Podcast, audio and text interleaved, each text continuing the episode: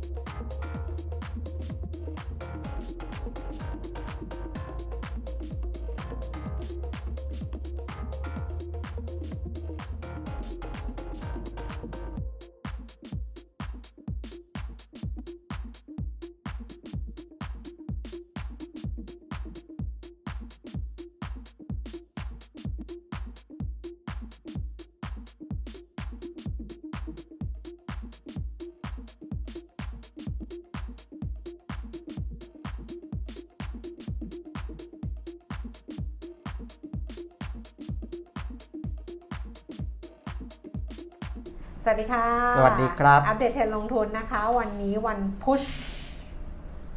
พุธเดี๋ยวโดนด่าพูดอย่างนี้วันก็เขายังนักคลัชได้เลยเออแล้ววันพุช27 กรกฎาคม 2565 วันทำการสุดท้ายของเดือน โหใช้คำนี้เลยอะ่ะอืมเพราะว่ามาเจอกันอีกครั้งหนึ่งก็คือสิงหาคม สิ้นเดือนเร็วเดือนเป็นนี้ไง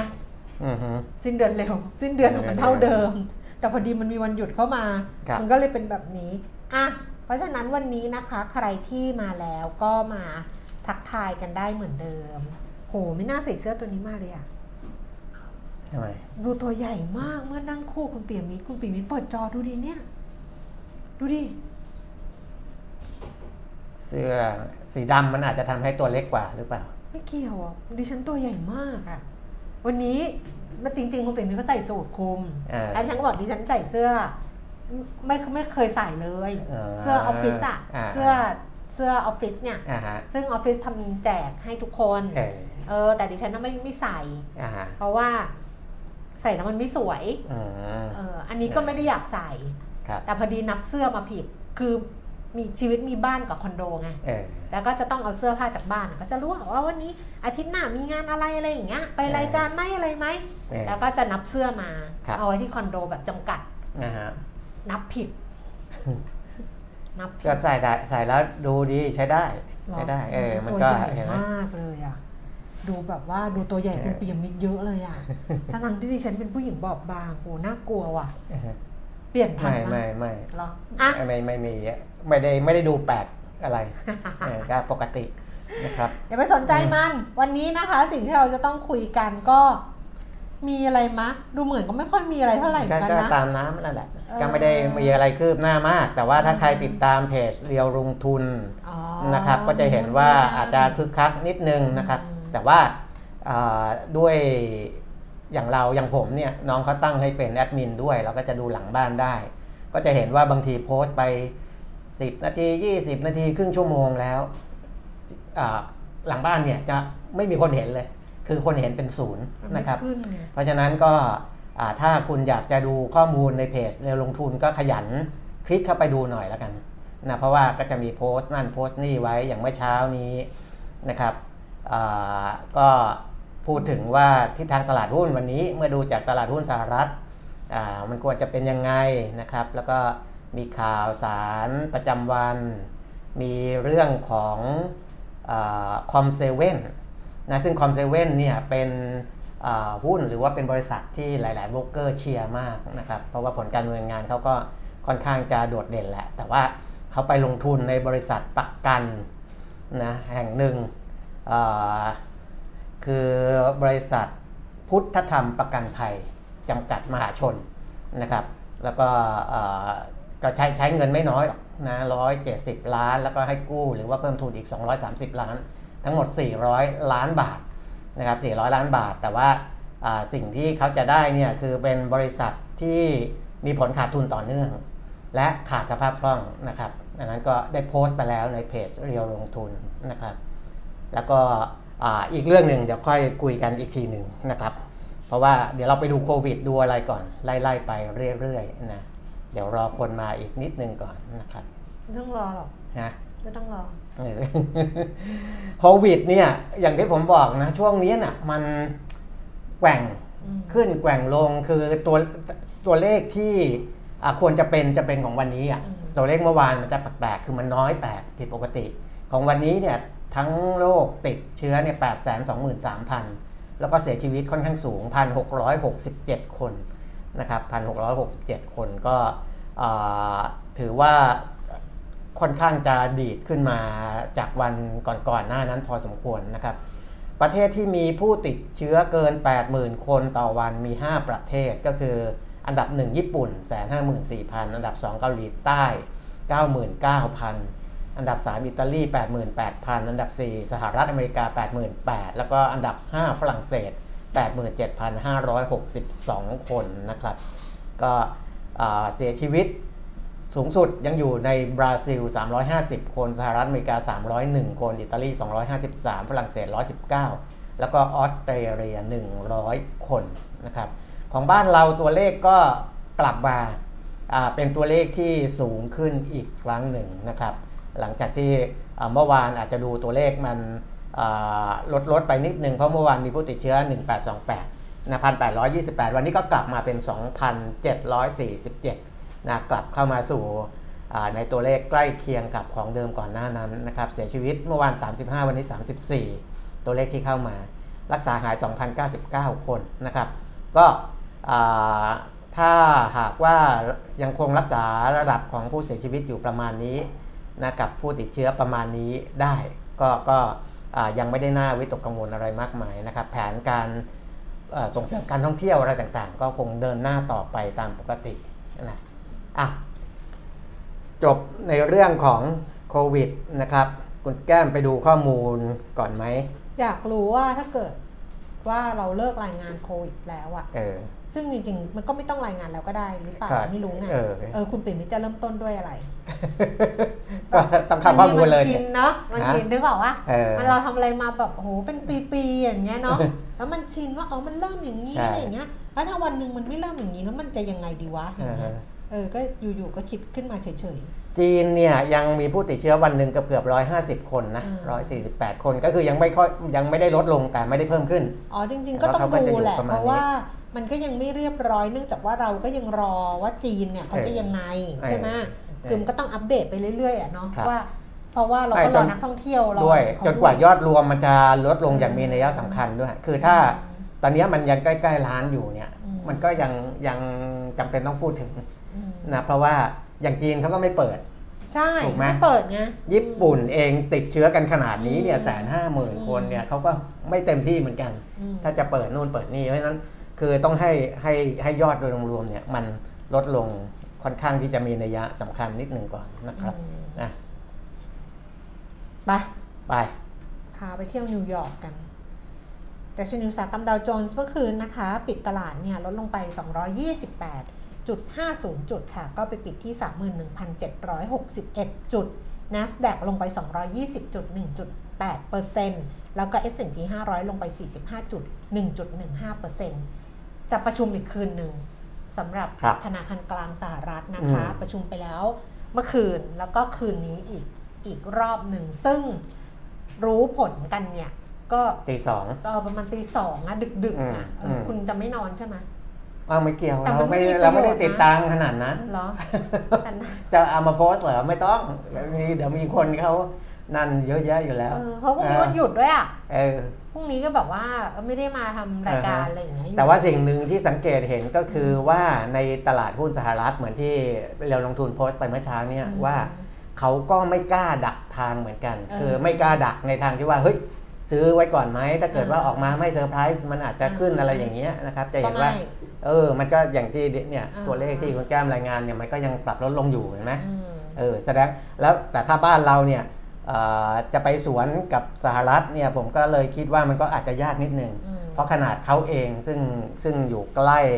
ข้อมูลต้นทางใกล้โอ้โหเนี่ยเขายังไม่ค่อยกล้าลุยกันเลยอืมนะผมก็เลยไม่คิดว่าอ่าบ้านเราจะกล้าที่จะสวนเขาก็เลยเออมีการโพสต์ไปเมื่อเช้าว่าของเราก็น่าจะรอดูทิศทางลมก่อนนะครับ คือรอดูของสหรัฐเขาก่อนว่ายังไงกันแน่นะครับค่ะอือ่ามเมื่อคืนก็คือปิดลบไปนะคะ ส่วนทางยุโรปค่ะ ลอนดอนฟุตซี่ร้อยลงไปนิดเดียว 0.02 จุด CAC 40ตลาดหุ้นปารีสฝรั่งเศสลงไป 26 จุด แล้วก็ดัคแฟรงก์เฟิร์ตเยอรมนีลงไป 113 จุดค่ะ ในเอเชียนะคะ โตเกียวนิเกอีเพิ่มขึ้น 37 จุด 0.1%คือแทบจะไม่เคลื่อนไหวกันเลยอะครับแต่ว่าห่างเสงเนี่ยลงไป 1%นะคะ 293 จุด แล้วก็ตลาดหุ้นเซี่ยงไฮ้ เสียใส่ 300 ลดลงไป 19.0.4%วันนี้แปลกใจว่าว่า คือคนน้อยไม่เท่าไหร่เฉยๆ แต่ว่าข้อความก็หายไปด้วยเนาะต้องว่าต้องทำอะไรกันอยู่แน่ไม่ไม่ค่อยทักทายกันใช่ไหมใช่เออไม่ค่อยทักทายกัน หรือว่าเขาก็ไม่ต้องทักก็ไม่ต้องทักทุกวันอะไรอย่างเงี้ยเออเออไม่ต้องทัก แต่แต่ถ้าใครดิฉันเคยเล่าแล้วใช่ไหมเออพูดแล้วเหมือนบ่นนะดีกว่าไปดูตลาดหุ้นบ้านเรานะคะแต่ชนีราคาหุ้น ของบ้านเราค่ะสูงสุดเช้านี้ 1,559 จุด ต่ำสุด 1,555 จุด 1555 ครับ แล้วก็ล่าสุดนะคะ 10นาฬิกา 17 นาทีค่ะ ดัชนี 1,558จุด00 จุด ปรับตัวเพิ่มขึ้น 4.82 จุด มูลค่าการซื้อขาย 8,700 ล้านบาท นี่ถ้าเกิดว่าปิดแบบ00เงี้ยจุด00นะหวยพวกอ่าฮะนี้แบบฮาเลยอะอ๋อเพราะมันไม่ค่อยไงเขาก็เล่นกันนะ ยังเล่นกันอยู่นะคุณปิมิตร มันไม่ใช่ยังเล่นกันอยู่ เขา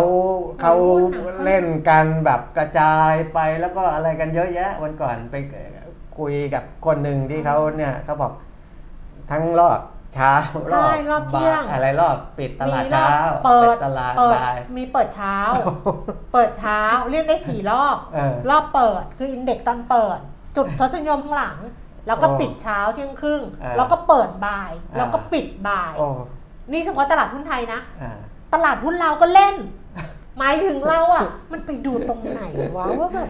เออไม่ไปดูแบบ เออเออ คือแล้วตลาดที่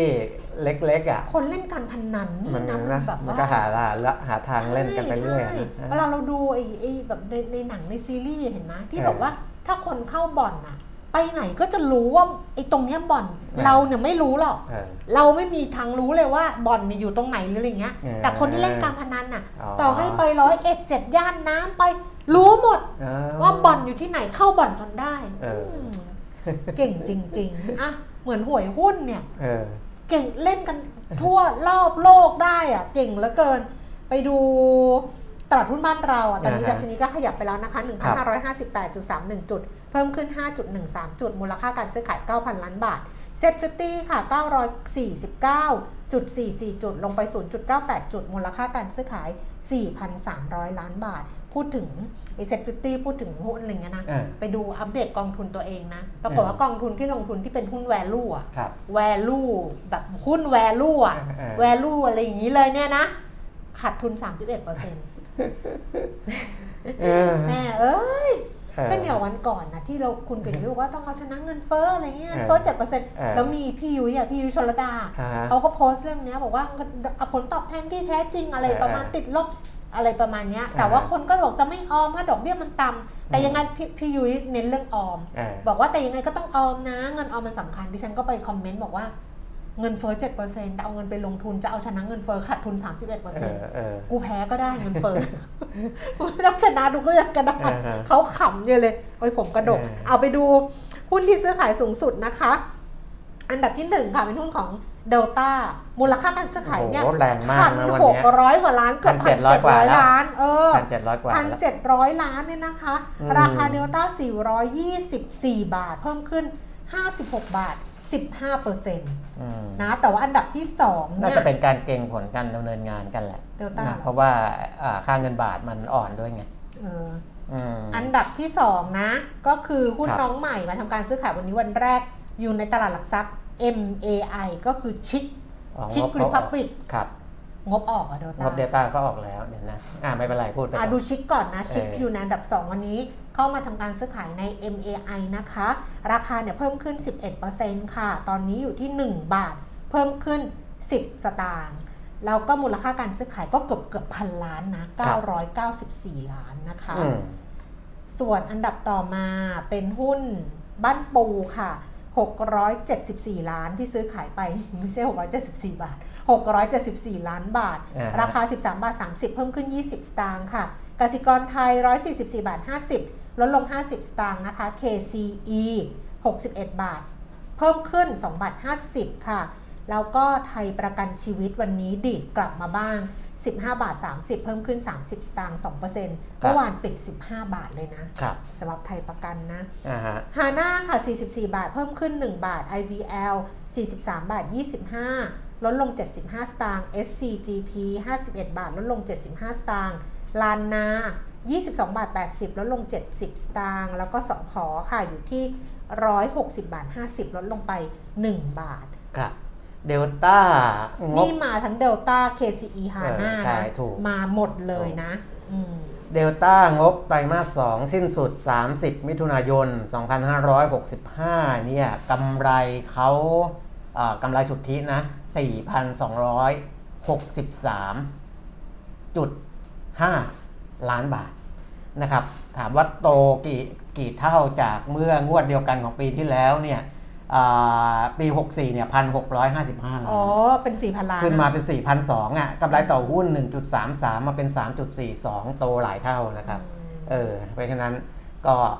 ไม่แปลกใจ ลองคลิกดูไอ้นั่นดิฮาน่า KCE ยังน่าจะยังไม่ส่งมั้ยมาไหมน่าจะยังไม่ส่ง ลองคลิกดูลองดู ลองดู มันต้องเข้าไปหา มันจะเข้ายากนิดนึงไม่ใช่ไหมยากมันนี่ใหม่ค้นตรงนี้เลย นั่นน่ะอ่าคลิกฮะตรงนั้นเลย แล้วพิมพ์ชื่อเลยเออนั่นน่ะพิมพ์ตรงนั้นน่ะ เดี๋ยวนี้เขามีให้ตรงไหนชื่อย่อพิมพ์พิมพ์พิมพ์พิมพ์ไปนั่นน่ะ แต่เวลาหาข่าวจะยาก อ๋อ ข่าวไม่ยากครับมันไม่ยาก นี่ไง ไม่มา มันอ๋อ13พไฤษภาเออใช่คือ วันเนี้ยมันเพิ่งวันที่มันเพิ่งปลายเดือนใช่เออบริษัทที่เขาทำเร็วเขายังไม่ได้ปส่กงกันติอะยกเว้นถ้าถ้านี่อันนี้พูดแล้วอย่าว่ากันนะครับถ้าส่งมาตอนเนี้ยโหพูดเพราะเลยครับ ถ้าส่งมาตอนเนี้ยนะเออเอออวด ก็ก็เขาทำเร็วไงเขาก็ทำไม่เร็วใช่แล้วเขาดีด้วยอไงวดใช่เออดีไงเออส่วนใหญ่ถ้าส่งเร็วอะครับส่งมาแบบไม่ให้ใครเห็นแบบว่าครับไม่ไม่เบียดกับใครอะอืม คือของดีไงเออ แต่ถ้าเกิดว่าออกมาไม่ดีเท่าไหร่ เดี๋ยวไปส่งพร้อมๆคนอื่นให้แล้วมันมึนไอตัวที่ยังไม่ได้ส่งแต่ว่าได้ผลพวงด้วยเนี่ย เพราะว่ามันเป็นธุรกิจใกล้เคียงกัน อ๋อก็เลยคิดว่าแล้วก็ได้ประโยชน์อาจจะจากเรื่องของค่าเงินใกล้เคียงกันอะไรอย่างเงี้ยมันก็สามารถเทียบเคียงกันได้แหละ เออ ว่าถ้าตัวหนึ่งออกมาดีขนาดนี้นะตัวอื่นๆที่ลักษณะธุรกิจใกล้เคียงกัน หรือว่าอ่าโอกาสทำกำไรใกล้เคียงกันอะไรเงี้ยมันก็ไม่น่าจะแตกต่างกว่าจากกันมากนะอันนั้นก็คือเป็นการเทียบเคียง เอานะครับอืมอะไปไปตต่ลาดอะไรนะอัตราแลกอัเปตราลี่ยแลนกเปลี่ยนดอลลาร์บาท 36 บาท 85 สตางค์นะคะ บาทอ่อนนี่ก็ทำให้บรรดาเดลต้าฮาน่า KCE ครัก็บได้รับประโยชน์ไปด้วยนะคะครับอ่อนสุด 36 บาท 86 สตางค์แข่งค่าสุด 36 บาท 72 ตอนนี้ 36 บาท 85 อันนี้เป็นราคาตรงกลางซึ่งแต่ละแบงก์บวกลบ ได้อีกนะอืมมันมันอะบางคนบอก37ไปแล้วอะไรอย่างเงี้ยก็ครับคือแบงก์เขาไปบวกใช่ใช่บวกลบได้บวกขาที่แบบว่าเป็นขายออกซื้อคืนลบอะไรอย่างเงี้ยได้อีกนะใช่เพราะมันจะต้องมีส่วนต่างนะคะ ส่วนราคาทองคำค่ะ1,716เหรียญต่อออน จริง ๆ ราคาทองเนี่ยเท่าเท่าเดิมเลยนะอือฮึพันหกร้อยสิบเจ็ดพันหกร้อยี่สิบเนี่ยแต่ว่าราคาในบ้านเราเนี่ยมีการขยับเพราะว่าอัตราแลกเปลี่ยนเป็นส่วนหนึ่งด้วยนะคะอืม รับซื้อคืนเช้านี้บาทละ 29,850 ขายออก 29,950 ค่ะ แล้วก็ราคาน้ำมันเบรนท์104 เหรียญ 52 เซนเพิ่มขึ้น 12 เซนต์เวสต์เท็กซัส95 เหรียญ 31 เซนต์เพิ่มขึ้น 33 เซนต์ดูไบ102 เหรียญ 63 เซนต์เพิ่มขึ้น 31 เซนต์ก็ขึ้นนิดๆ สำหรับ นิดเดียวนิดเดียวดูขึ้นนิดการนิด เคลื่อนไหวมัน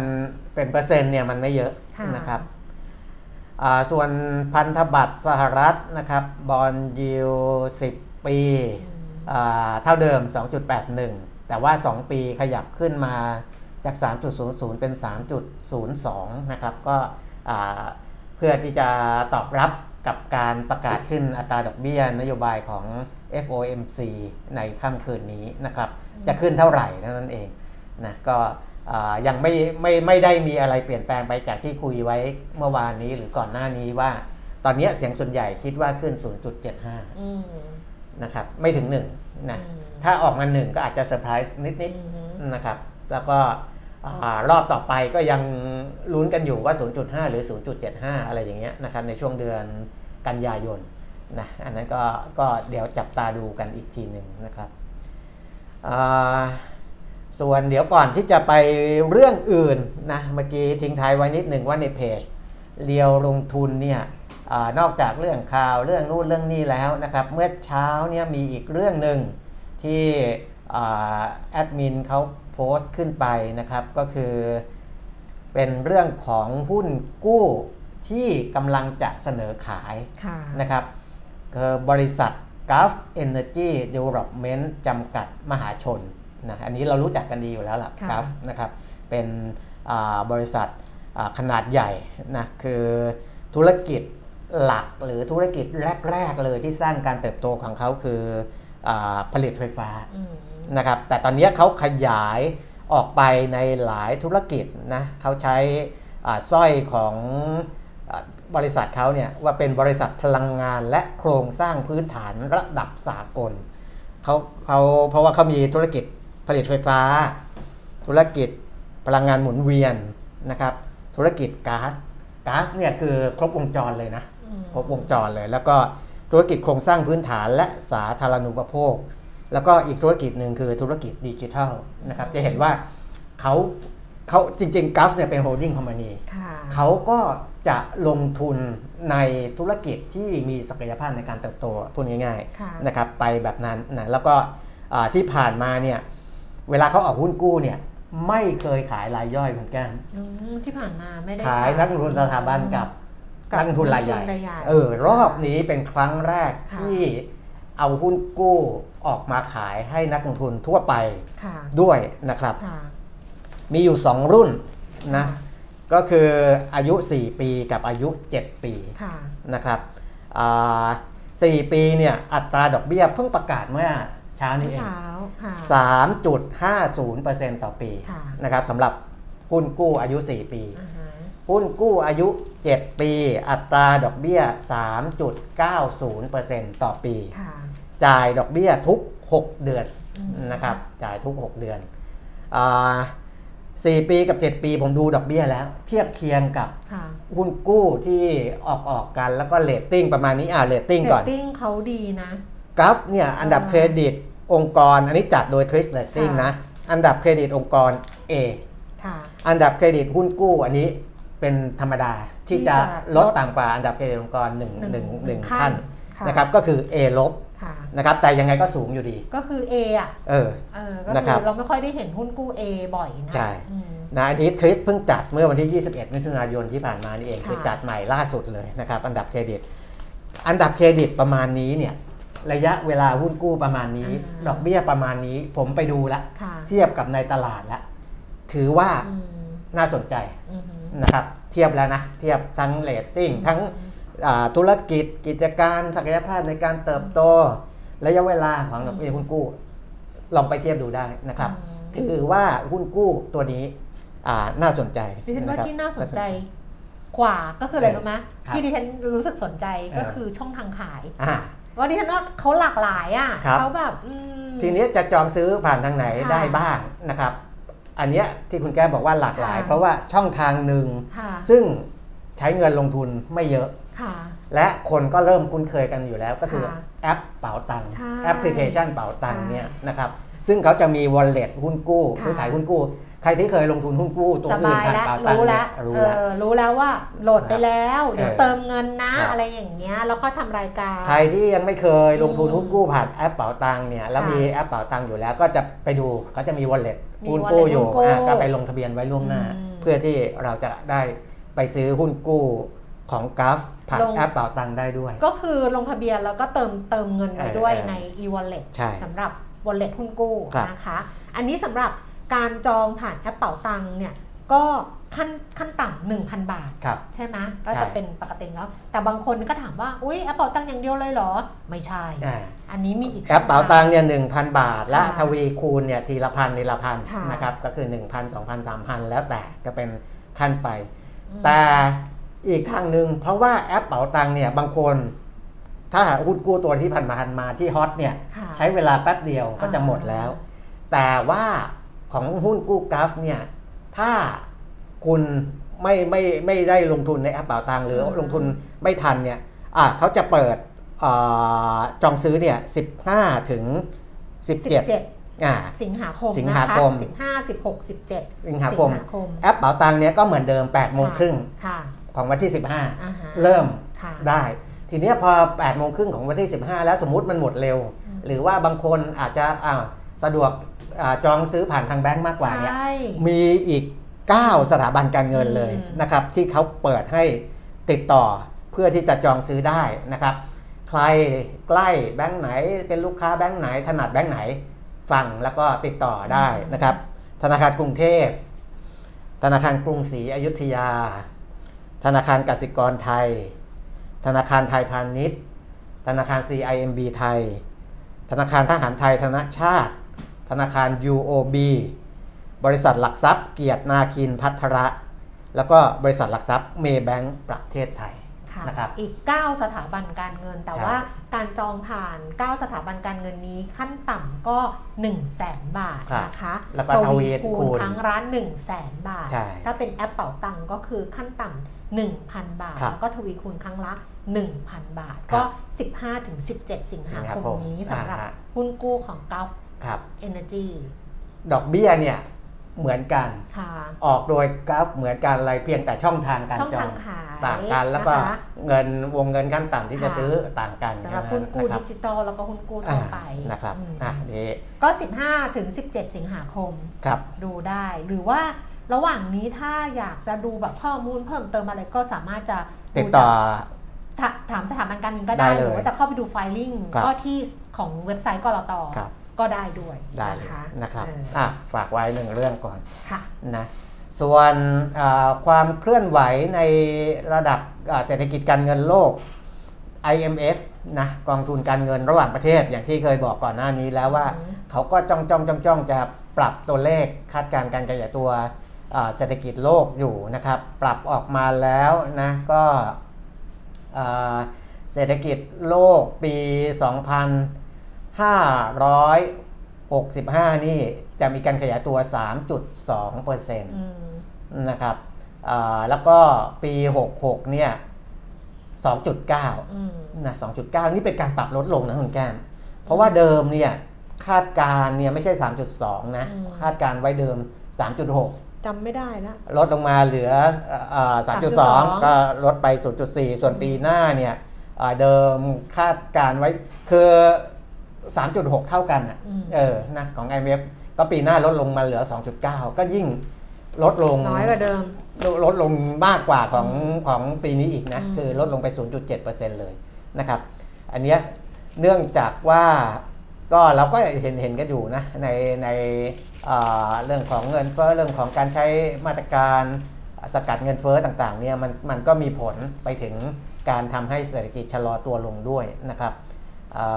แล้วก็เศรษฐกิจจีนนะก็มีแนวโน้มชะลอตัว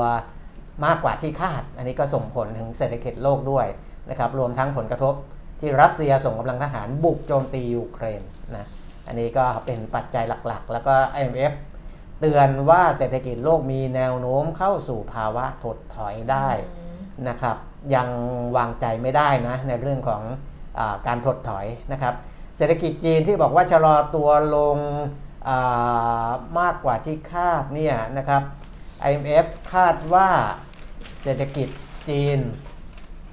อ่าจะปรับตัวจะขยายตัวได้ 3.3%ในปีนี้อืมนะอ่า สหรัฐอเมริกาปีนี้ 2.3%เติบโตนะครับปีหน้าจะโตแค่ 1.0%เองนะสหรัฐนะสหรัฐการโตเขาเขาเป็นอย่างนี้นะถึงแม้ว่าประธานาธิบดีโจไบเดนจะพยายามบอกว่าเขาทำมาตรการต่างๆ นี้อาจจะทำให้การเติบโตชะลอลงบ้างนะครับ แต่ว่าไม่ถึงกับถดถอยแต่ว่าดูจาก IMF แล้วเนี่ยก็ถือว่าไม่ได้ดี นะในในปีต่อๆไป ส่วนอินเดียนะครับอัตราการขยายตัว 7.4%ปีนี้ก็ยังถือว่าค่อนข้างดีนะค่อนข้างดีนะครับยูโรโซนเนี่ยลดคาดการณ์การขยายตัวลงมาเหลือ 2.6%ในปีนี้ 2565 นะครับ ส่วนเงินเฟ้อนะในประเทศพัฒนาแล้วเนี่ย IMF ให้เป็นค่าเฉลี่ยกลางๆเนี่ย 6.6% แต่ประเทศกำลังพัฒนาหรือตลาดเกิดใหม่เนี่ยเงินเฟ้อจะพุ่งไปสูงถึง 9.5%นะครับ อันนี้คือโดยสรุปสรุปสำหรับเรื่องของ IMF ในการคาดการณ์ปรับประมาณการคาดการณ์เศรษฐกิจนะครับอืมส่วนเกาหลีใต้ GDP ไตรมาส 2 ออกมาขยายตัว 0.7%นะอ่า Q on Q ดีกว่าไตรมาสแรก ไตรมาสแรกขยายตัว 0.6% Q on Q ก็คือไตรมาสต่อไตรมาสนะครับ แล้วก็สูงกว่าที่นักวิเคราะห์คาด นักวิเคราะห์คาดว่าไตรมาส2เกาหลีใต้เติบโตเทียบไตรมาสก่อนหน้านี้น่าจะโตแค่ 0.4 ออกมาจริง 0.7 นะครับ ก็ถือว่าดีเป็นแรงหนุนจากการอุปโภคบริโภคของภาคเอกชนหลังจากรัฐบาลผ่อนคลายมาตรการเข้มงวดโควิด -19 นะครับ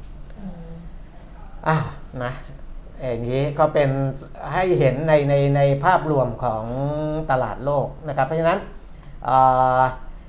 ในแง่ของปัจจัยที่ติดตามก็ยังคงเป็นเรื่องของอัตราดอกเบี้ยเป็นหลักแหละนะแล้วก็เรื่องของ GDP ที่ออกมาถึงแม้ว่า IMF จะประกาศลดนะครับการคาดการ์แต่ว่าในตลาดเนี่ยยังคาดว่า GDP ไตรมาส 2 ของสหรัฐอาจจะมีเซอร์ไพรส์ได้นะครับ อาจจะออกมาดูดีกว่าที่คาดนะอันนี้ก็ยัง เป็นตัวหนึ่งแล้วก็ของบ้านเราเองก็มีมาตรการกระตุ้นเศรษฐกิจอะไรออกมาใช่นะมีเรื่องคนละครึ่งเออเฟสห้าซึ่งเขาบ800อกว่าบาทเป็นคนละเซี่ยวแล้วกัน นิดเดียวแต่ใช่ไหมเราต้องเข้าใจว่าเขาก็เงินมันก็จำกัดแล้วนะเออใช่ถูกถูนะกเพราะมันใช้มาถึงเฟสห้าแล้วไงมันก็จำกัดแล้วอะเออเออไม่ต่แปว่าดร้อยก็เออก็บางคนก็บอกว่าเอ้าก็ยังดีอะไรเงี้ยอืมพวกพ่อค้าต่างๆ พ่อค้าแม่ค้ามเออที่เขาอยากให้มีคือมันก็กระตุ้นได้ มันก็กระตุ้นได้อืมนะครับ คืออันนี้บอกว่าคนที่ได้รับสิทธิประโยชน์สำหรับคนละครึ่งเฟสอืม5ในย26.5 ล้านคนนะคะครับก็จะช่วยเหมือนเดิมอะก็คือเออรัฐ support 50%ใช่ไหมไม่เกิน 150 บาทต่อคน แล้วก็ไม่เกินต่อวันไม่เกินใช่150 บาทต่อคนต่อวันครับหรือไม่เกิน 800 บาทต่อคน คือคือ 800 นี่ระยะเวลา กันยาหนึ่งกันตุยาลาตุลาสองก็เดืคืออนสองเดือนสองหนึ่เดือนงกันยาเออมเดือนหนึ่งก็400ใช่บาทใช่เดือนละ400สี่ร้อยก็ใช้ได้แปดร้อยก็คือคนละครึ่งก็รัดออกครึ่งหนึ่งเราออกครึ่งหนึ่งแต่ใช้แป๊บเดียวก็หมดเนาะวันละร้อยห้าสิบมันใช้ใช้ไม่ถึงหรอกบางคนร้อยห้าสิบนี่ต้องเออก็ก็แล้วแต่ใช้ซื้ออะไร ถ้าซื้อของอะถ้าซื้อเสื้อผ้าก็ถึงเนี่ยเออ แต่ถ้าเอาไว้กินข้งกินข้าวอะไรอย่างงี้ก็อาจจะเออยังพอซึ่ได้งซึ่งอันเนี้ยคุณอาคมเติมพิทยาภัยศิษย์นะคะ รัฐมนตรีว่าการกระทรวงการคลังบอกว่าที่ออครักบมาตรการกระตุ้นเศรษฐกิจขนาดนี้ เพราะว่าก็เศรษฐกิจอยู่ในช่วงของการฟื้นตัวแม้จะเจอปัญหาเรื่องเงินเฟ้อ แต่ว่าโควิดเนี่ยมันก็ยังเหมือนกับมีการแพร่ระบาดอย่างต่อเนื่องกำลังซื้อก็อาจจะไม่เพียงพอกับราคาสินค้าที่มีราคาแพงครับก็เลยออกมาตรการคนละครึ่งขึ้นมา เพื่อที่ว่าเออการค้าขายมันอาจจะคึกคักขึ้นอะไรอย่างเงี้ยการให้วงเงินต่อราย 800 บาท ก็ดูตามความจำเป็น เพราะที่ผ่านมาก็ใช้เงินไปมากแล้วก็จริงนะใช้เงินไปมากแล้วช่วงที่ผ่านมาเนี่ยใช้เงินไปเยอะเพราะเป็นช่วงที่ประชาชนขาดรายได้ รัฐบาลก็จำเป็นต้องเอาเงินไปสนับสนุน แต่ตอนนี้ประชาชนก็เริ่มกลับมาทำงาน แล้วก็มีรายได้ครับก็คิดว่าวงเงินเนี้ยมันก็ช่วยตามความจำเป็น แล้วก็คาดว่าจะสนับสนุนให้อัตราการขยายตัวทางเศรษฐกิจเนี่ยเพิ่มขึ้น 0.13%ครับนะคะ แต่เรื่องของอัตราการขยายตัวทางเศรษฐกิจเนี่ยก็จะมีทางสำนักงานเศรษฐกิจการคลัง สสคอ่าเขาก็ออกมาบอกว่าคุณพรชัยถีระเวทนะคะผู้อำนวยการสสคเนี่ยบอกว่าสสคยังประเมินเศรษฐกิจไทยปีนี้โต 3.5%นะคุณปิมิตรอืมยังไม่ได้ปรับยังแบบเท่าเดิมว่าปีนี้จะขยายตัว 3.5%เพราะมันมีการฟื้นตัวของกำลังซื้ออะไรอย่างเงี้ยในประเทศ แล้วก็ภาคการท่องเที่ยวรวมถึงการส่งออก นี่ไม่ได้นับรวมมาตรการกระตุ้นเศรษฐกิจที่รัฐประกาศออกมาอ่าฮะครึ่งปีหลังเนี่ยคาดว่าเศรษฐกิจจะดีขึ้นจากการเปิดประเทศ ทำให้นักท่องเที่ยวเข้ามาเพิ่มประมาณสักเป็น 8 ล้านคนจากที่คาดการณ์ว่าจะอยู่ที่ 6 ล้านคนอ่าก็จะเข้ามามากกว่าเดิมนะคะ อันนี้ยังไม่ได้นับรวมนโยบายการเปิดประเทศใหญ่ ๆ อย่างจีน ซึ่งก็รออยู่ว่าจะเข้ามาเมื่อไหร่อะไรประมาณนี้นะครับสำหรับทิศทางดอกเบี้ยเนี่ยทางสสคบอกว่าตลาดได้ปรับตัวรองรับในขณะนี้แล้ว ซึ่งแบงก์พาณิชย์ก็จะต้องบริหารจัดการต้นทุนไม่ให้ลูกค้าไหลออกเออบอกว่าถ้าเกิดคือเหมือนกับเขาก็บอกครั้งเขาก็พูดเขาก็ไม่คือเขาก็แทรกแซงแบงก์ไม่ได้ แต่เขาบอกว่าถ้าจะขึ้นดอกเบี้ย คือรอบนี้แบงก์ชาติคงขึ้นแน่ๆใช่ไหมอ่าฮะถ้าจะส่งผ่านไปถึงธนาคารพาณิชย์อะก็ให้ค่อยครับๆหรือว่าถ้าเกิดว่าใครแบบว่าดูแล้วบริหารจัดการต้นทุนได้อาจจะยังไม่ขึ้นก็ได้อืมชะลอไปก่อนอืมหรือถ้าจะขึ้นก็คือดอกเบี้ยที่เป็นดอกเบี้ยเอ่อเงินกู้อะครับก็ นิดเดียวเอออ อะไรอย่างเงี้ยมันจะได้แบบเออช่วยๆกันอะไรคือประมาณไม่ต้องปุ๊บนี้ปั๊บปุ๊บปั๊บอะไรใช่ดอกเบี้ยนใช่ โยบายขึ้นปุ๊บดอกเบี้ยอันนี้าแบขึ้งนค์แบขึ้บนปั๊บอะไรอย่างงี้ไม่ต้อง แบงค์ชาติปรับ 0.75 กูไปด้วยอะไรเงี้ยเออไม่แบบไม่ต้องขนาดนั้นอ่าก็คืออาจจะแบบว่ายังดึงไว้หน่อยก็ได้ ครับถ้ายังดึงไหวหรือว่าเออขึ้นอย่าไปเยอะมากอะไรประมาณนี้จะได้อ่าแบบว่าลุงนี้ไม่กระทบมากเลยนะคะ แต่ที่น่าสนใจอีกเรื่องหนึ่งก็คือ ดรสมคิดจาตุศรีพิทักษ์อดีตรองนายกรัฐมนตรีเนี่ยไป กล่าวปาฐกถาครับในงานเสวนาสร้างอนาคตภาคใต้เมื่อวานนี้นะคะอาสมคิดบอกว่า สิ่งที่จะฝากถึงรัฐบาลเนี่ยมีสองเรื่องเดี๋ยวก่อนเดี๋ยวก่อนจะฝากก็คือเศรษฐกิจโลกเนี่ยเผชิญความเสี่ยง 3 ด้านอ่าฮะตอนนี้นะที่ดรสมคิดบอก 3 ด้านคืออะไรเป็น perfect storm หนึ่งก็คือวิกฤตพลังงานโลกอืมคือราคาอาหารก็สูงขึ้นจากสงครามรัสเซียยูเครน 2. วิกฤตเศรษฐกิจสหรัฐครับราคาอาหารก็สูงขึ้นเงินเฟ้อการรีบปรับขึ้นดอกเบี้ยอืม 3. คือเศรษฐกิจโลกถดถอยอันนี้ส่งผลกระทบกับเศรษฐกิจทั่วโลก จับตาผลกระทบกับเศรษผลกระทบเศรษฐกิจจีนครับเพราะว่าอาจารย์สมคิดบอกว่าผลกระทบจากนโยบายโควิดเป็นศูนย์ของจีนน่ะซึ่งมันเข้มเข้มเข้มงวดมากอือฮึแล้วก็การควบคุมภาคอสังหาไม่ให้เกิดฟองสบู่ รวมถึงเศรษฐกิจจีนเนี่ยกระทบกับการค้าโลกครับนะคะตอนนี้ก็มาถึงสิ่งที่ฝากกับรัฐบาล บอกฝากสองเรื่อง เรื่องแรกก็คือการเตรียมพร้อมเรื่องเงิน ที่จะรองรับวิกฤต และการช่วยเหลือ SME อาจารย์สมคิดบอกว่าเมื่อเผชิญกับเศรษฐกิจถดถอย แล้ววิกฤตเศรษฐกิจรัฐบาลต้องเตรียมเงินงบประมาณไว้ให้พร้อมครับที่จะเข้ามาพยุงเรื่องของการจ้างงาน เพราะในอนาคตเนี่ยจะเกิดปัญหาคนตกงานมากเออคือเราช่วงโควิดเนี่ยตกไปแล้วรอบหนึ่งนะ เราก็กลับเข้าสู่ระบบได้บ้างแล้วนะใช่บางคนยังตกอยู่นะดิฉันก็ยังใช่เห็นบางคนโพสต์ว่าตกงานมา 6 เดือนแล้วตกงานมา 2 เดือนแล้วอืมคือเพิ่งตกรอบใหม่นะเออก็ยังมีอยู่ แต่ว่าก็ตลาดแรงงานก็ซึมแบบซึมซับอ่าฮะดูดกลับมาได้บ้างครับแต่ในระยะต่อไปเนี่ยก็จะมีปัญหาเรื่องของการตกงานเนี่ยมากขึ้นนะต้องระวังนะคะ โดยอันเนี้ยต้องรัฐบาลต้องเตรียมวงเงิน เอาไว้เป็นสิ่งจำเป็นที่จะมาเกลี่ยงบประมาณปี 2566ครับ เอาไว้ส่วนหนึ่งเลยเพื่อรองรับสถานการณ์ที่เกิดขึ้น ไม่ใช่มีแค่งบกลางอืมที่เป็นอำนาจของนายกรัฐมนตรี ที่อนุมัติได้เพียงปีละ 8 ถึง 9 หมื่นล้าน ต้องจัดงบเกลี่ยมาเลย เพื่อรองรับวิกฤตอันนี้สำหรับคนตกงานสำหรับประคองตลาดแรงงานอืมเรื่องที่ 2 ก็คือเงินกู้ ซึ่งหน้าตักตอนนี้อย่างเก่งเนี่ยสร้างหนี้สาธารณะได้แค่ 65%ของ GDP ครับตรงนี้จะมีเงินไม่กี่แสนล้าน ที่จะดูที่จะอุดช่องโหว่ที่จะพอให้ยืดหยุ่นได้ อีกส่วนต้องไปดูเรื่องของการตั้งกองทุนเฉพาะกิจขึ้น โดยไปดูว่าแหล่งเงินจะเอามาจากไหน หากมีการกู้เพิ่มจะต้องใช้สำหรับการลงทุนที่สามารถจ้างงาน แล้วก็เอ่อเปลี่ยนแปลงโครงสร้างเศรษฐกิจของประเทศได้ด้วยนะคะอือฮึนอกจากนี้ก็ต้องดูมาตรการช่วยเหลือ SME ที่เป็นธุรกิจขนาดกลางขนาดเล็ก ที่เผชิญกับภาวะวิกฤตต้องดูในส่วนของการเพิ่มทุนให้กับธนาคารเฉพาะกิจของรัฐ ให้เพียงพอที่จะปล่อยสินเชื่อให้กับ SME เพื่อให้ธุรกิจไม่ล้ม และสามารถรักษาการจ้างงานไว้ได้ครับคือตอนนี้มองเรื่องแรงงานเออดูแล้วนะอ่าเพราะว่าถ้าอาจารย์สุกี้พูดอย่างนี้นะครับข้างหน้าหนทางข้างหน้าเนี่ย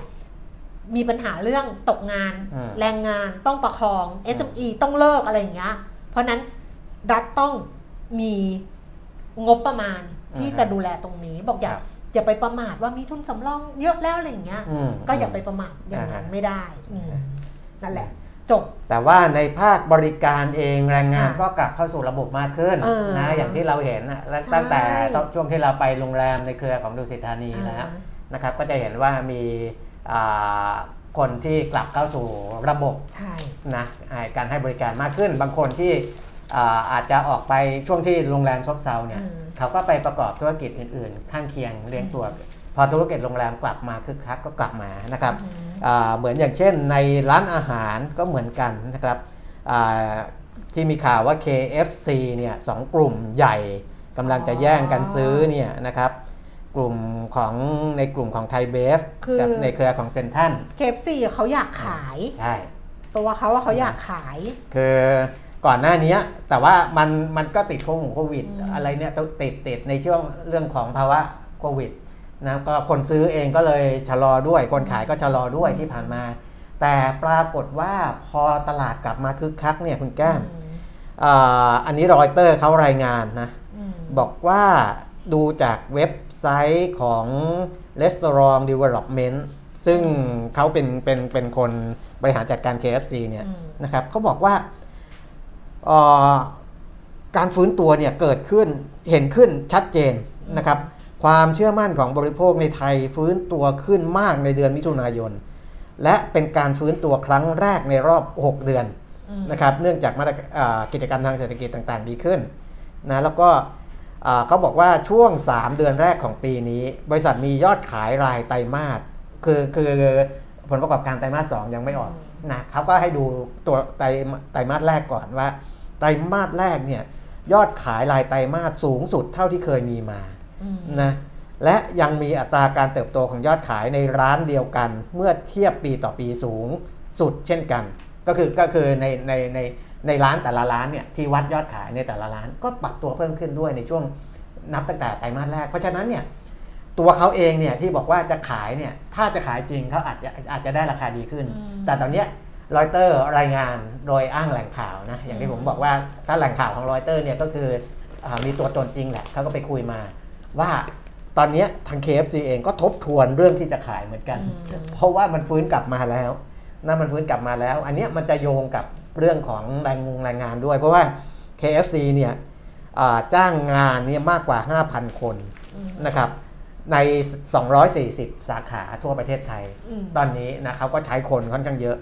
นะในในในการนั้น เพราะฉะนั้นก็อันเนี้ยก็ได้จ้างงานค่อนข้างเยอะ แล้วก็อ่าถ้า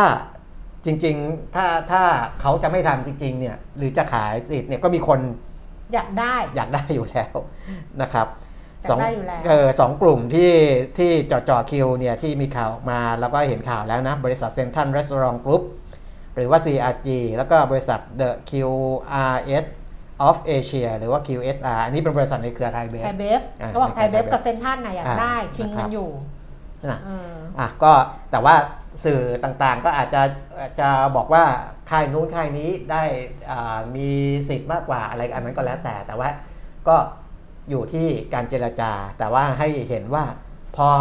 ทุกอย่างมันเริ่มกลับมา กิจการทางเศรษฐกิจเริ่มกลับมา คนเริ่มอ่าไปทานที่ร้านแต่จริง ๆ KFC ตอนที่ไม่ได้ทานที่ร้านก็ มีการสั่ง Delivery กันพอสมควรแต่ไม่ดีเท่ากับเปิดดิดิร้านฉันไม่ชอบกินที่ร้านเพราะว่า ว่า เดี๋ยวนี้เขาเป็นพลาสติกใช่ไหมช้อนซ่อมอ๋อ สีซ่อมมีดของเคฟซีอะ เออเป็นไม่พลาสรู้ติก ไม่ได้เข้านะ เออไม่ได้เข้าน้ำเป็นพลาสติกแล้วก็บางร้านก็เป็นกล่องกระดาษไงอ่า เป็นแบบเพราะเขาที่เขาทิ้งอะ เออ แต่สมัยเราเด็กๆอะ ตอนเราเด็กๆเราไปกินเคฟซีอะ เราชอบที่มันเป็นจานช้อนอย่างจาดีเลยนแล้วก็ชอบซ่อมมีดอะไรที่มันเป็นแบบอย่างอลูเงี้ยมิเนียมอะไรอย่างดีใช่แล้วมันเออแบบว่าเออมันได้บรรยากาศแล้วเวลาเราสั่งอันใหญ่ๆมันก็จะมาเป็นแบบวู้อย่างเงี้ยเออมันก็ดูแบบครับเออชอบสั่งกลับไปบ้านมันเป็นกล่องเป็นเป็นบาสเกตอะเป็นแบบอ่าฮะอย่างเงี้ยอืมเออแต่ว่าไอกิจกรรมเนี้ยนะจะบอกว่าคือคักอย่าง KFC ยอดขายแต่มัดแรกใช่ไหมครับที่โตโตๆไอ้อะตกตัวอีแต่มาสอง ยิ่งยิ่งตัวเพราะเขาบอกว่าใช่มิถุนาเนี่ยยิ่งขายดี อีช่วงก่อนคุณจำข่าวซาบีนาได้ไหมอืมที่ซาบีนาเขาพูดถึงนักท่องเที่ยวอะครับที่มีข่าวอันนั้นน่ะก็ก็ก็เราก็ตกใจเหมือนกันนะที่เออเพราะอ่านข่าวแล้วบอกว่าซาบีนาบอกว่าจุดขายนักท่องเที่ยวอะครับ บางที่อะโตแบบโต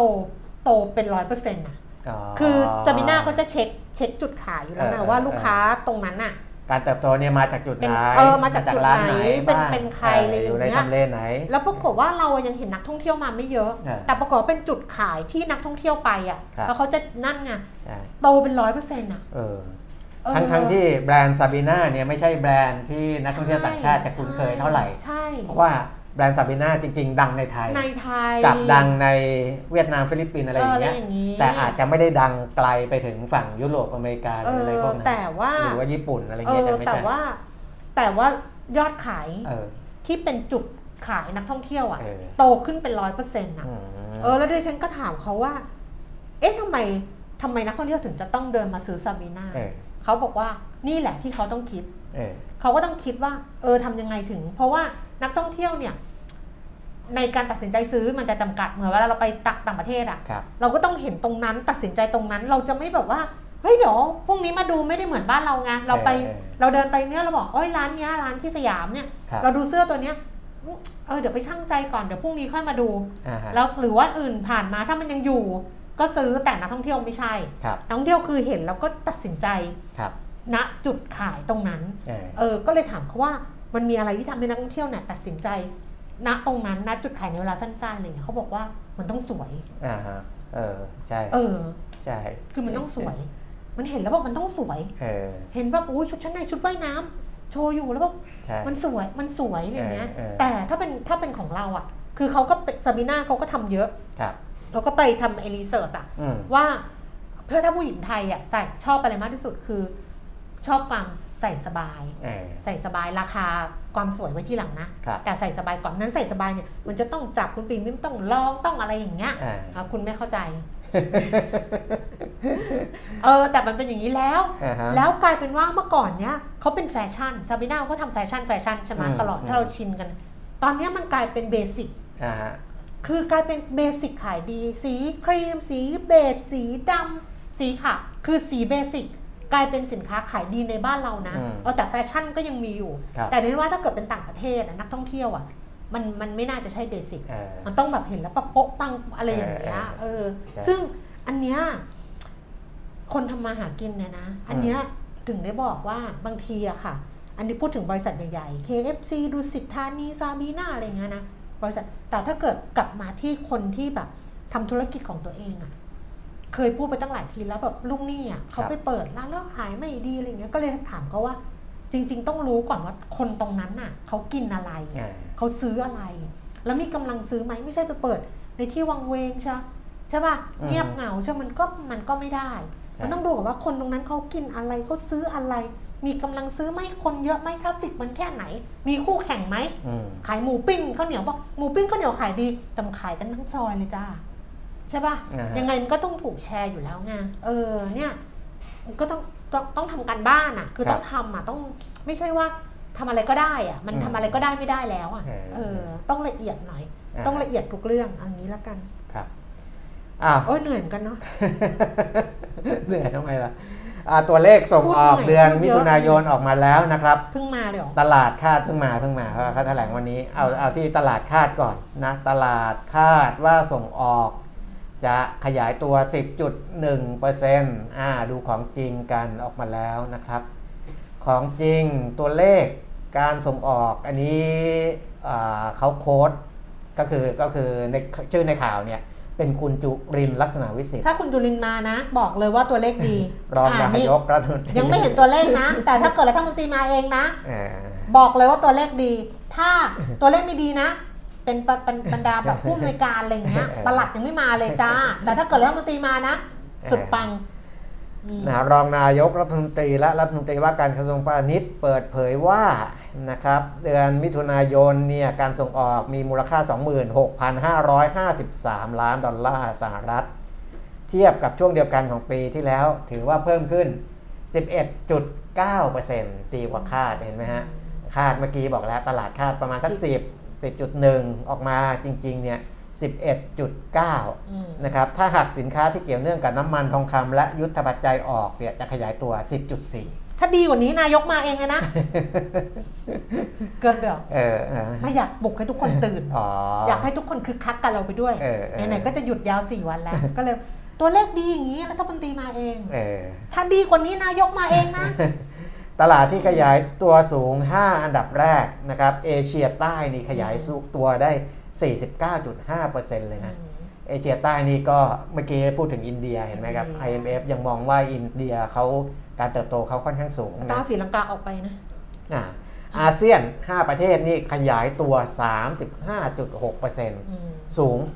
แคนาดาขยายตัว 26.2% ตะวันออกกลางขยายตัว 24%แล้วก็ CLMV เนี่ยแถบบ้านเราเองใกล้ๆเนี่ยก็ยังขยายตัวได้ 19.5%อ่าถือว่าการส่งออกของเออเดือนมิถุนายน ออกมาดีกว่าที่คาดการไว้ที่ค่ะคาดการไว้นะครับอืมอันนี้ก็เป็นการอัปเดตล่าสุดนะประมาณนี้มั้งนี่หุ้นมันก็ปิดอ๋อแต่ว่าถ้าเอาห้าเอาหนี่กศูนย์นะเอออ่าอ่า เอาว่ามิถุนาเนี่ยเมื่อกี้อ่า11.9ถ้ารวมรวมทั้งเพราะมิถุนามันเป็นหกเดือนมันเป็นครึ่งปีไงใช่หกอ่าเดือนแรก็ก6เดือนแรกเนี่ยขยายตัวได้ 12.7%โอ้โหถือว่าใช้ได้อะถือว่าใช้ได้นะแสนสี่หมื่นเก้าพันหนึ่งร้อยแปดสิบสี่จุดแปดล้านเหรียญสหรัฐนะครับในการส่งออก จริงๆ ภาครัฐเวลาเขาแถลงอะเนาะหึเวลาเขาแถลงอะเออเวลาเขาแถลงแล้วเหมือนแบบมันโตแล้วดูเหมือนเป็นผลงานเขาอะครับ แต่จริงๆแล้วมันเป็นผลงานของผู้ส่งออกหรือเปล่าวะ มันก็ช่วยๆกันอ๋อช่วยๆกัน เพราะว่าการภาคส่งออกบางรัฐคนเขก็ทำใช่ไหมเขามีกรมส่งเสริมการส่งออกไงอืมรัฐเอเขาอก็ช่วยใช่ไหมช่วยช่วยมีคนที่เอ่อไม่ได้มีประสบการณ์เรื่องการส่งออกหลายคนปรึกษาภาครัฐนะเออเคือการปรึกษาภาครัฐเนี่ยเออต้นทุนน้อยกว่าอ่า เพราะถ้าไปคุณไปปรึกษามืออาชีพนี่คุณต้องจ่ายค่าธรรมเนียมการปรึกษาค่านู่นค่านี่แต่ว่าภาครัฐเนี่ยอืมอ่าคือคือต้นทุนมันจะน้อยอะอืม แต่คุณต้องขยันขวนขวายนิดนึงอืมนะหลายคนที่ผู้ส่งออกที่เดี๋ยวนี้ที่ส่งออกดีๆ เยอะๆ หลายคนเนี่ย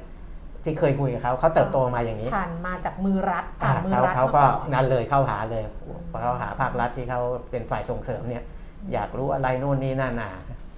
นะก็ตลาดไหนสมรถปกษเราทำอันนี้เราใช่จะไปเจาะใช่ตลาดใช่ไหนจะไปขายตรงไหนถูกการดูราคาดูต้นทุนใช่อันนี้ภาครัฐการก็มีข้อมูลขนส่ง อย่างเช่นออสินค้าไปขายที่จีนเนี่ยเออทำไมแบรนด์ที่เป็นไทยๆเนี่ยถึงได้รับความนิยมอะไรเงี้ยอืมก็จะมี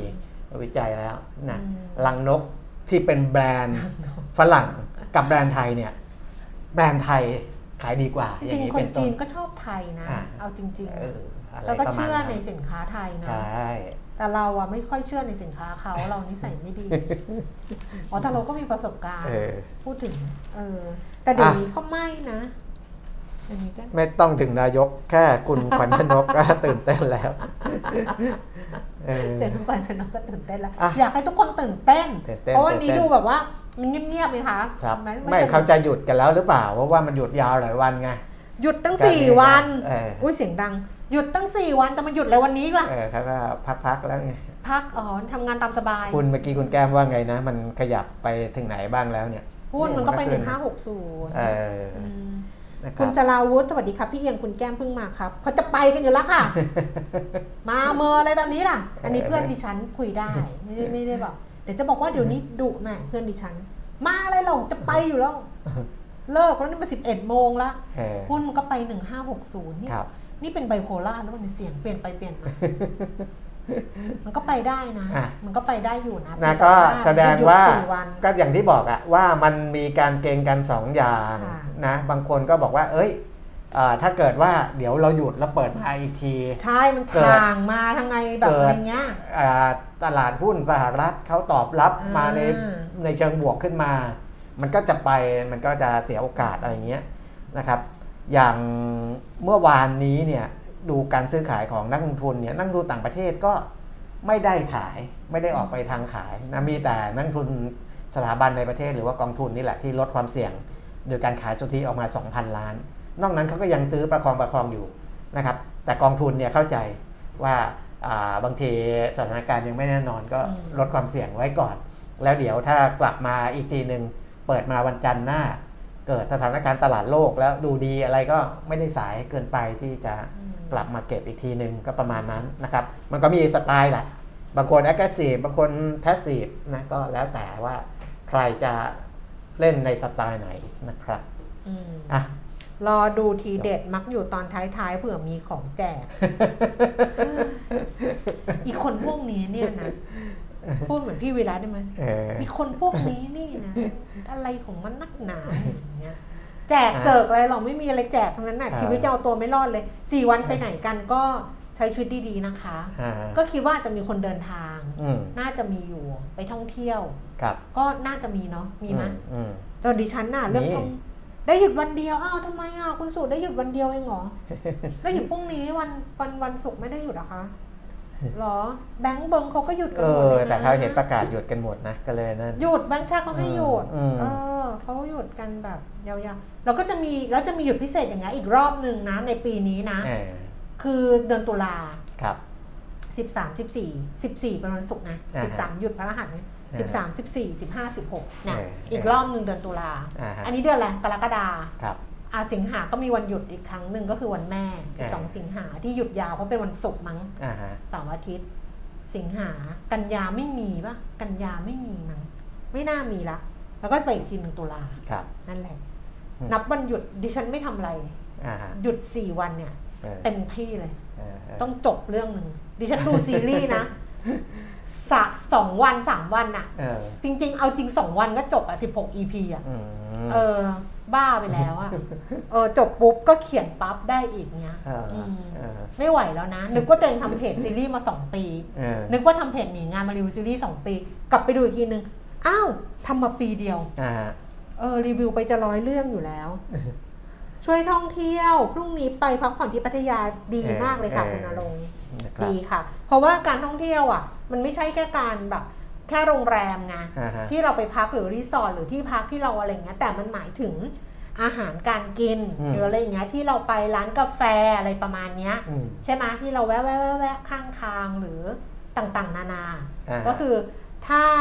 มีกำลังทรัพย์ก็ครับ ก็เที่ยวได้ นอนบ้าง อุ้ยดิฉันเป็นคนนอน เนี่ยลูกบอกว่า เออลูกมาถามว่า เพื่อนถามเราว่าแม่ดูซีรีส์ยังไงเออลูกบอกว่าก็ดูปกตินะ ก็คือกินนอนอะไรอย่างเงี้ย เออนอนนอนดิฉันนอน ยกเว้นว่าเออมันจะจบแล้วจริง ๆ ก็จะแบบจะดึกหน่อยแต่ถ้าเกิดว่าไม่ไม่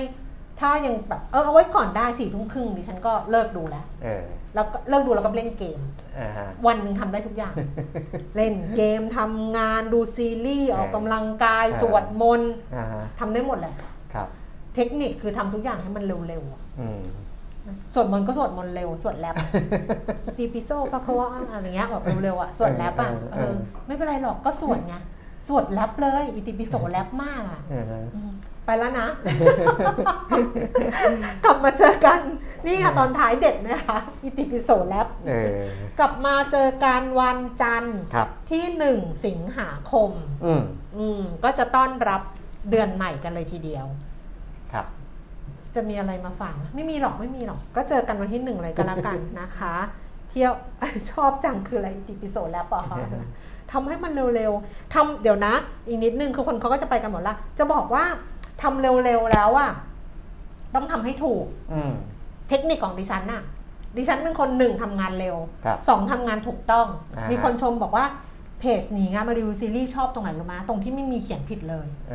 อ เพราะว่าตอนดิฉันเป็นนักข่าวอะครับ เป็นบกข่าวส่งไปให้ปูปอะพิสูจน์อักษรบอกเลยว่าถ้าข่าวพี่แก้มอะอืมไว้ใจได้บอกมึงอย่าไว้ใจกูมาก เออคือมันต้องสอบมันต้องไม่ใช่แบบการไว้ใจมันไม่ช่วยอะไร ครับ เออคือหนึ่งทำให้เร็วสองทำให้ถูกต้อง เพราะถ้าอืม เกิดทำไม่ถูกต้องมันไม่ต้องแก้บ่อย เออมันไม่ต้องแก้แล้วมึงงานก็จะเสร็จเร็ว ใช่ซึ่งจะทำให้เร็วทำให้ถูกต้อง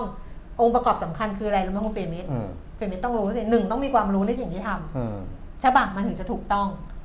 แล้วก็มันถึงจะเร็วครับสองคือต้องมีสมาธิกับมันอืมต้องมีสมาธิต้องจดจ่ออยู่กับมัน ถ้าคุณไม่จดจ่ออยู่กับมัน ไม่มีสัมพันธ์สมาธิกับมัน มันจะช้าแล้วมันจะผิดอ่าฮะแค่นั้นเอง คือมีความรู้ในสิ่งที่เราทำมีสมาธิมีสติกับมันทุกอย่างจบอืมคิดดูแล้วกันว่าฟังลุงนี่พูดอะเออชั่วโมงครึ่งอะอ่าฮะ บางคนอะชั่วโมงหนึ่งอะนั่งคุยอะอืมชั่วโมงดิฉันน่ะต้องนั่งลำดับในหัวสมองอะคือถ้าดิฉันไม่มีสมาธินะเออหลุดไปแวบหนึ่งนะเออจบเลยนะบางทีคุณนวรัตน์หันมาถามดิฉันดิฉันไม่คุยกับคุณนวรัตน์อะบางคนบอกทำไมคุณคุณจิ๊กถามคุณแก้วคุณแก้วไม่คุยเพราะว่าถ้าถ้าหันไปตอบพี่จิ๊กอะเออมันจะหลุดจะหลุดเลยใช่แต่ถ้าช่วงไหนไม่สำคัญโอเคตอบได้เอไงอเพราะว่าเราต้องจดจ่ออยู่กับมันเดี๋ยวแล้จะตามเรื่องไม่ทัน ไม่ทันแล้วอืมแล้วสุดท้ายเราจะมาประมวล